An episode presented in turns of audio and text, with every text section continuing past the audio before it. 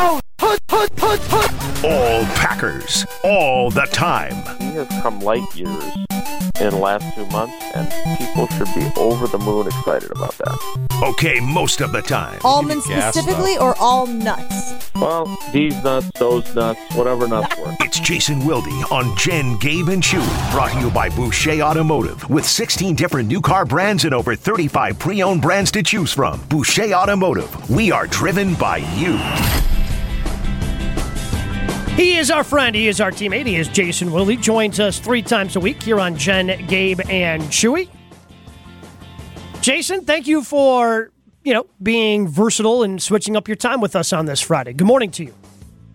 Uh, so this is a dude Friday with Gabe and a really old dude, the goat of Wisconsin sports talk history, right? That's You're the best, today? 291. I'm not the best. You are though. Thank you. Uh, what a what a what a fun. Gabe, do you know what 291 not what I is? expected. I'm assuming his high score in bowling. Yes, and it is the Yeah, but Gabe, difficult Gabe, or most think- difficult think- score think- ever to get. 292 is tougher, I was told, and I think that's right. But Think think about this, Gabe. So you're bowling with the opportunity for a 300. 11 strikes in a row. Shaking. You're you're 14 years old. This is your moment of glory. One more strike, and you've ma- managed to create perfection on the lanes of red carpet west on 76th. And Now we're talking. Yeah. and you and you and you and you uh, whack your right leg as you're delivering the Oh, ball no. at the foul line, and it skitters across toward the right gutter, and just before it falls off for a 290, it catches the 10 pin on the right, I think. Uh, and you end up with a 291. So you're you're that close to perfection, and instead it is one of the greatest chokes. Uh, Depends in, how uh, you look bowling at it. History. So I appreciate the goat bringing it up every time I call him the goat. All right, what do we got, guys? Wait, I, I mean, I've got follow up questions. Go ahead, When- sir. when's the last time you bowled?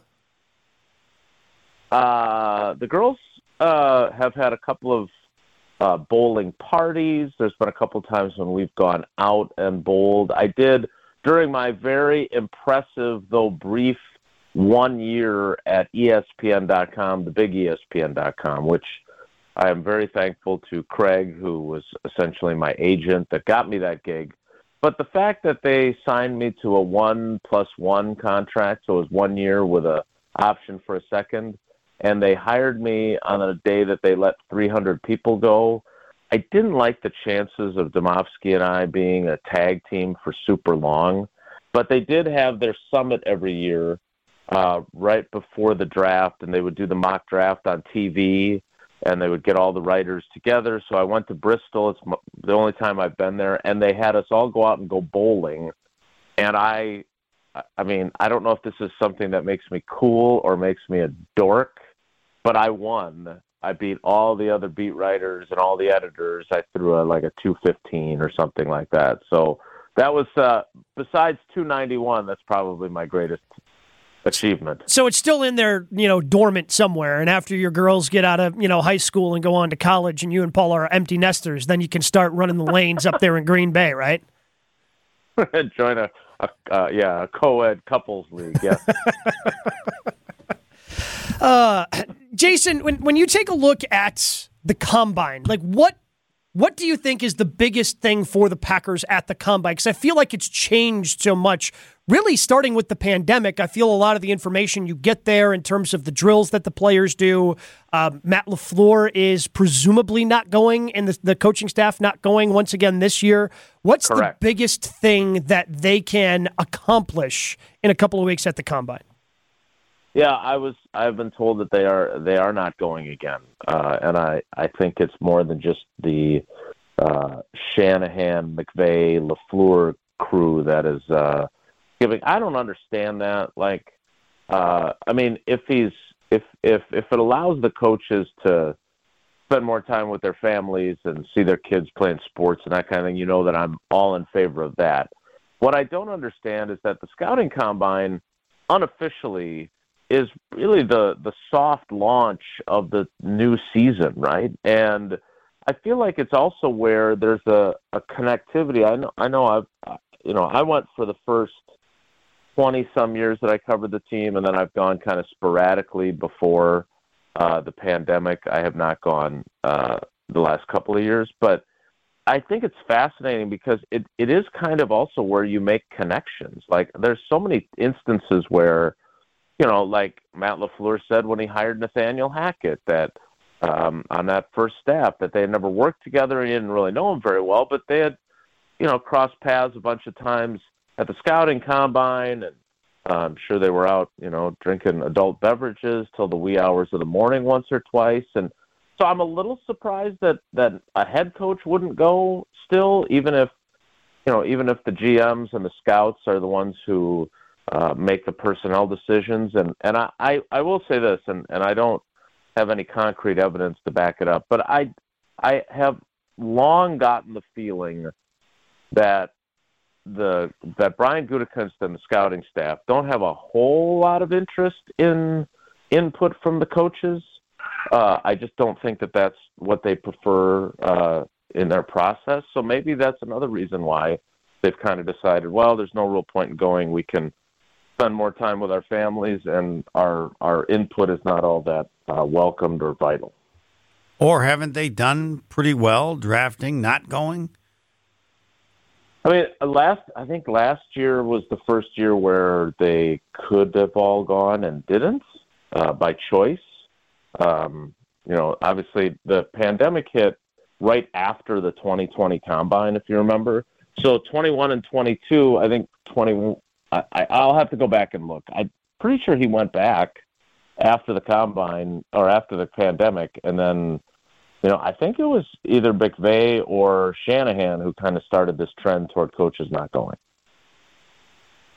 So I've always looked at this as me then raising questions about the collaborative efforts of those 2 when mm-hmm. it comes to roster building. Is this just no big deal, or does this actually point towards? I mean, I don't want to say there's a rift because I don't think there necessarily is. Yeah, rift is too strong. I, yeah, but, rift is probably too strong. But I, I think that there is an element of this is my job, that's your job. Mm-hmm. I, I agree. That's how I view it. Now, you know, whether or not LaFleur or Goody would uh, admit to that publicly, I, I don't know. I don't think so. But like uh, again, I and I think this is a function, and and this is a good thing, right? The fact that they turned the season around and they had so much success, and Jordan proved that he's the guy, and all those young receivers figured it out. But if if you don't think that somewhere in Matt LaFleur, the recesses of Matt LaFleur's brain, he wasn't thinking, God dang it, could you have made it any harder? We got no veterans at any of the pass catching positions other than Josiah DeGuara, who's not really a tight end, he's a fullback. No tight ends with experience, no wide receivers with meaningful experience. No wonder we're two and five, right? Like there's even if he didn't vocalize that, maybe he vocalized it to a buddy over a glass of wine or to his wife or whatever it might be.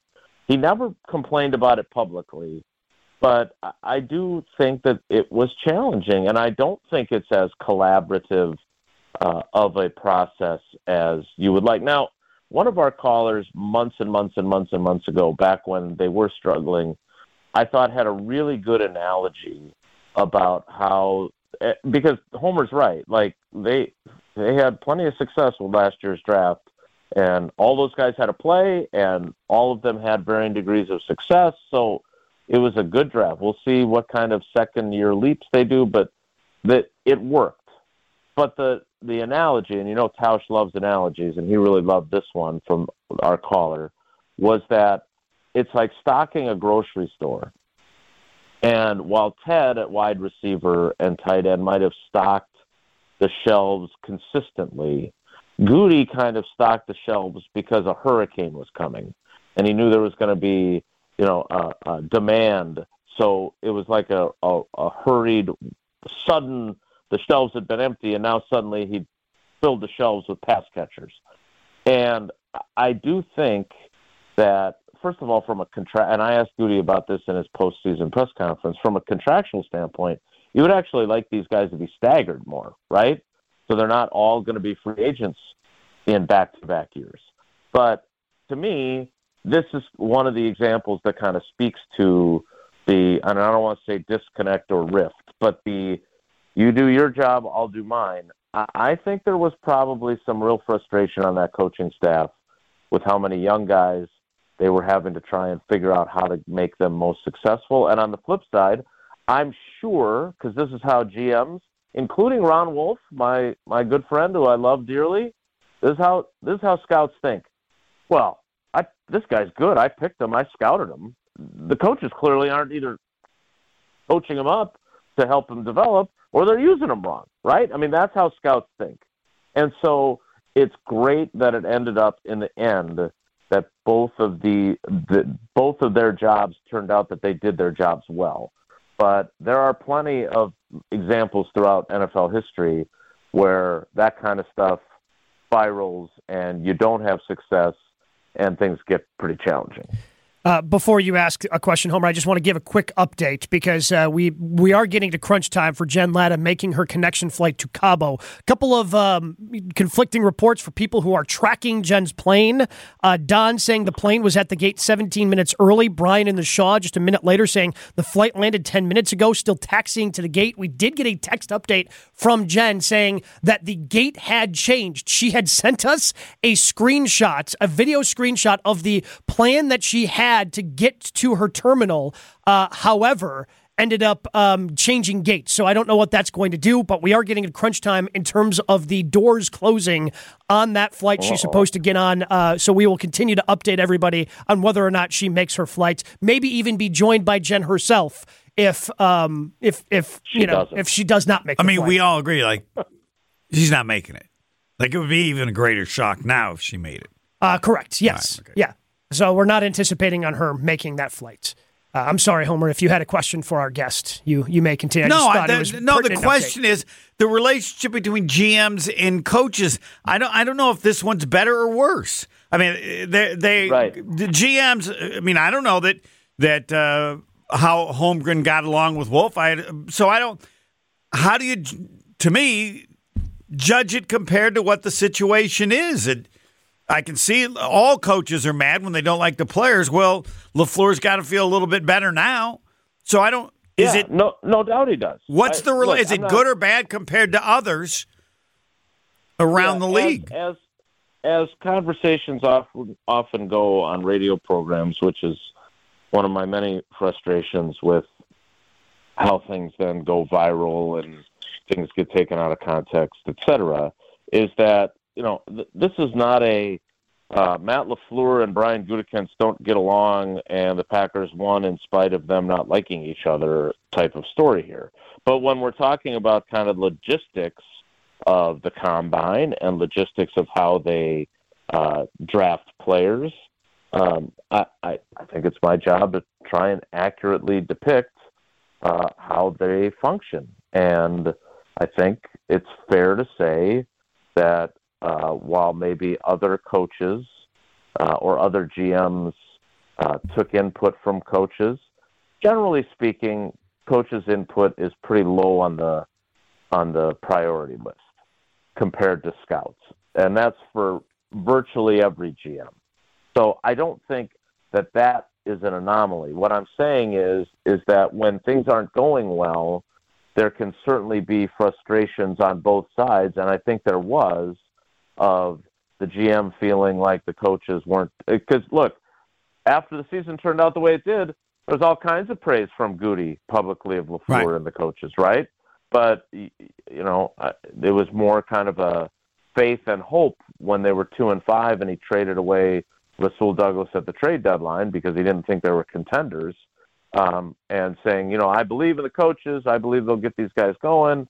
Well, that but underneath that is they haven't done it yet, right? Because I believe they will.